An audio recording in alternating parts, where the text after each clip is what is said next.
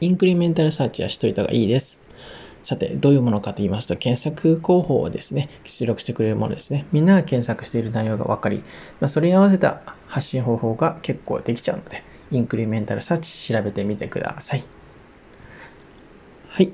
それとですね、えー、最近よく言う、4回目かな？それぐらいになったんですけれども、あなたといえば何でしょうか？一行名詞について答えてみてください。どうも、ニューゲームプラスのメイメイです。はい。えー、前回からですね、名前を変えていきました。うん、まだね、こっそりやってるような感じなので、もう、あの、完全に、うん、名前、名前を固定化させることはなくやってたんですけれども、うん。まあ、これで落ち着きそう。うん、なんかまた嫌だなと思ったり、なんか変わっちゃうのかなと思ったりもするんですけども、はい。どうもどうも。はい、メイメイです。はい。メイさんでいけ、きたらいいかな。うん。自分でメイメイっていうのもあれだね。普通にメイでいいかもしれないね。はい。まあ、それとですね、ノートにて、ノートにてですね、独断と偏見で綴っているメモマメモを分かりやすく語って皆さんはざくと考察にしていくメモマラジオでございます。はい。今回のお話はですね、うんまあ、検索っていうイコールですね、まあ、問題解決してほしいネタであり、まあ、そこを狙うと問題解決できるから、えーお金だったり、フォロワーさんの稼ぐということにつながるよっていうお話で、インクリメンタルサーチは知っといた方がいいですよというね、ことで話していきたいと思います。さて、まずはですね、えー、あなたといえば何というね、一行目詞についてまた言っていきたいと思うんですけれども、そう、えー、僕も、まあ、こうね、少し時間を置いたので、結構アップデートしまして、もう少し分かりやすい形というかね、あのまあ、圧縮して語れるようになったかなと思うんですけど、僕なりに言ってみますとですね、みんなの奇跡を学に変える、メイですね。はい、メイメイかな。メイ、今こっちですね。はい、メイですね。みんなの奇跡を学に変えるメイです。はい。そう。要するに、えー、ニューゲームプラスですね。はい。座学と考察の魔力を作り、再解釈を促す人ですね。はい。そう、再解釈を促す人っていうことでね、強くして、ニューゲームって意味なんですけれども、ニューゲームプラスでね、語っちゃったらいけないね。はい。まあ、再解釈を促すっていうね、強くてニューゲームな状態を目指すぞっていうことですね。はい。まあ、それが僕です。はい。みんなの奇跡をマナに変えると。そう、魔力とは魔法のもとであり、楽にしてくれる力ということをね、そういう文章だったり内容だったりをね、うん、内容を作っていけたらいいかなと思っております。はい。で、まあ、これが僕のお話ですね。で、あとは近況としては、そう、うん、そうでしたね。近況のお話が前半に言うんでしたね。で、後半がないよと、はい、思い出してきました。近況のお話としてはですね、自分の制作に関して、まあ、倍速で進めないと間に合わないという事態になっていて、プロジェクトを進めている本人が詰まらせているようでは、チームはバラバラになってしまうから安心できないなと感じることがありました。でも全然悲観することではなくて、これは進行を早める方法を積極的に取り入れて試していく機会になってたなと思うので、はい。まあ、いいんじゃないかなと思っております。そう、悲観することではないと。倍速で進めないといけないという状態ではあるけれども、うん。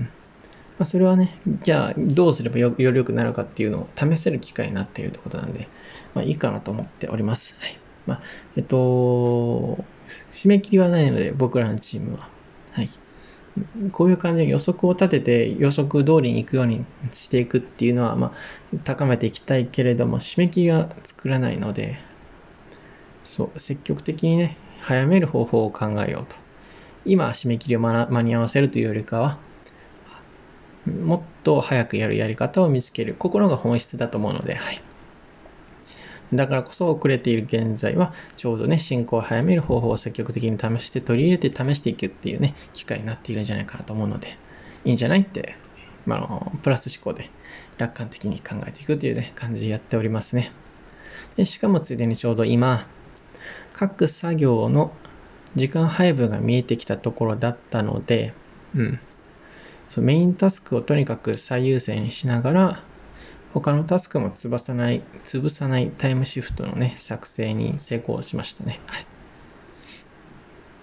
まあ、なので、まあ、僕の24時間のランクアップがなされたんじゃないかなと、はい、思っております。はい。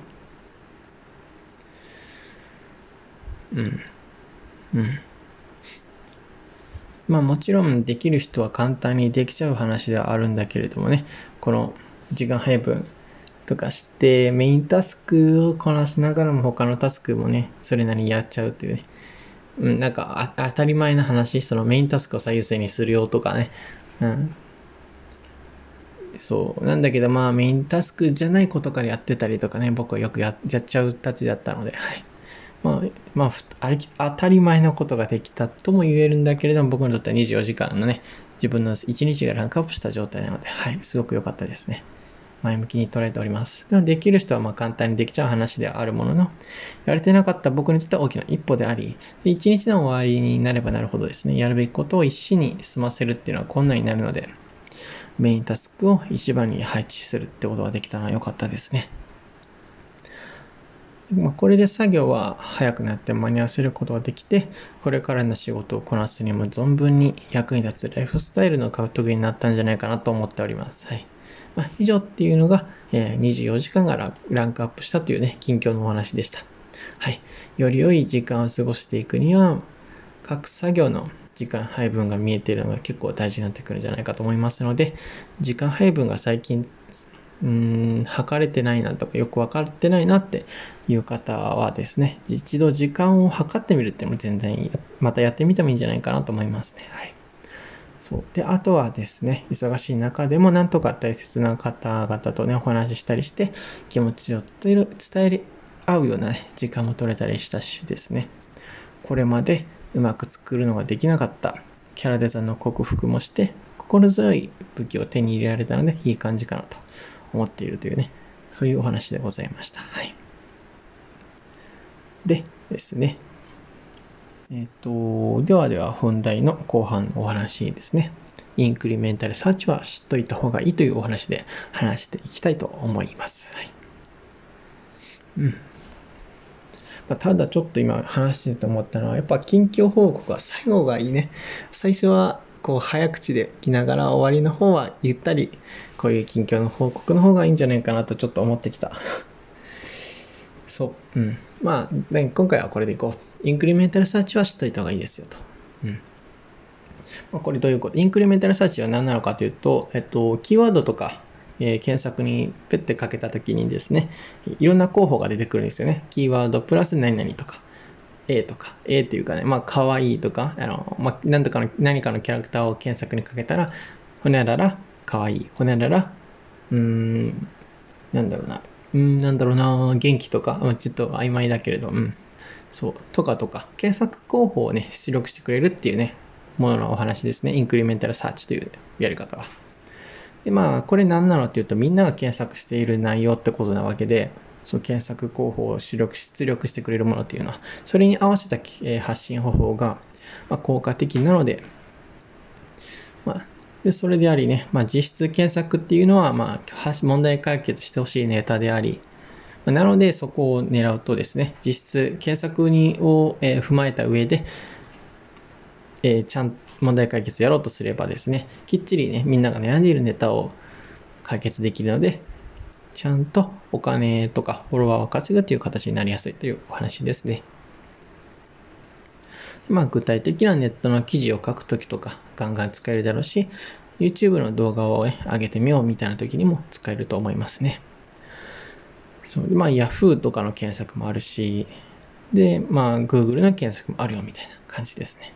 検索の場所としては。まあ、ウェブページの上か下にまあ関連先が出てくるので、まあ、そこを見てみるというのも、まあ、全然インクリメンタルサーチですね。関連先というのも。でまあ、検索数が少ないと、えっと、関連されるキーワード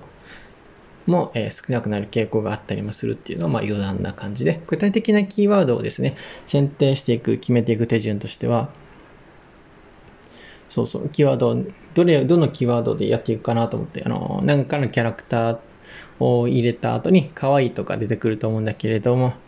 具体的、もっとね、形容詞がいっぱいあった方がいいからね、何々のキャラクター、可愛い、ならら、ほにゃららとか、いっぱいね、えっと、あるのをやっぱり取れると、ピンポイントでさせるからね、まだみんな使ってないけれども、みんな、えー、悩んでいるとか、うん、よく検索しているネタであるということなので、そうそうそう。その、逆に、何々のキャラクター、可愛いだけだとみんなね、それを踏まえた上で書いているとか、何か問題解決してるとか、っていうのはね、今よくあるからこそ、キーワードがいっぱいあるものをね、選んでみるみたいなのがね、いいんですけど、で、具体的にじゃあそんな感じの選ぶとしたら、うん、Yahoo の Google 検索をやって、ウェブページのチェックをしますと。うん、Yahoo と Google のね、チェックをする。まあ、ここまではよくありきたりな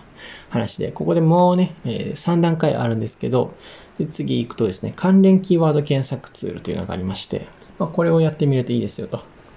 いうお話で、もっと網羅でバーッと出てくるんですよね。関連キーワード検索ツール。で、その中にですね、次のさらにステップがありまして、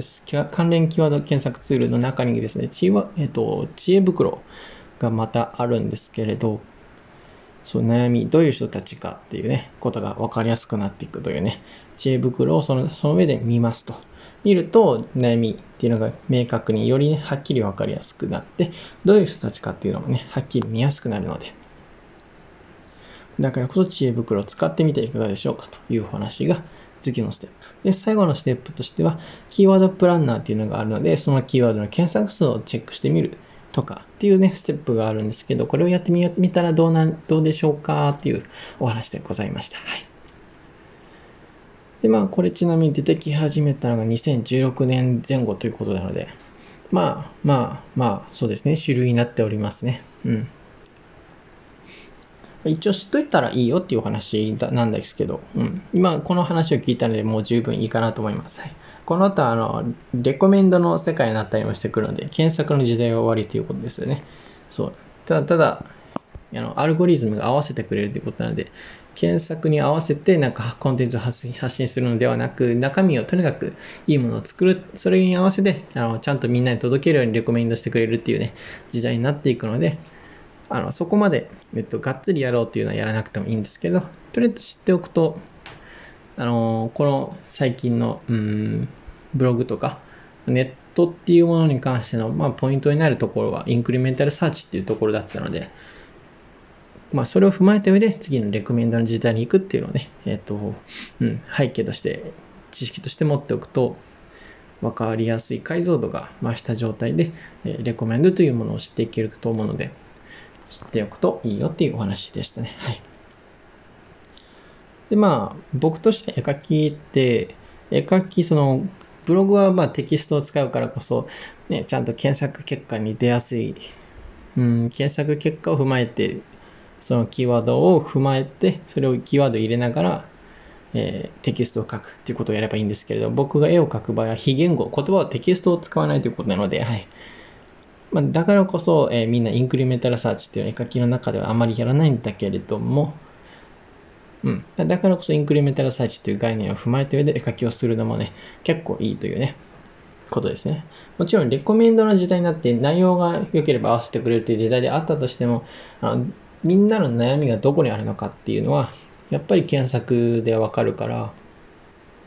そう、悩み発見ツールとしては、今後もずっと生きていくんじゃないかなっていうお話でもありますね。はい。それがインクリメンタルサーチでございました。ではですね、この辺で終わりにしたいと思います。バイバイ。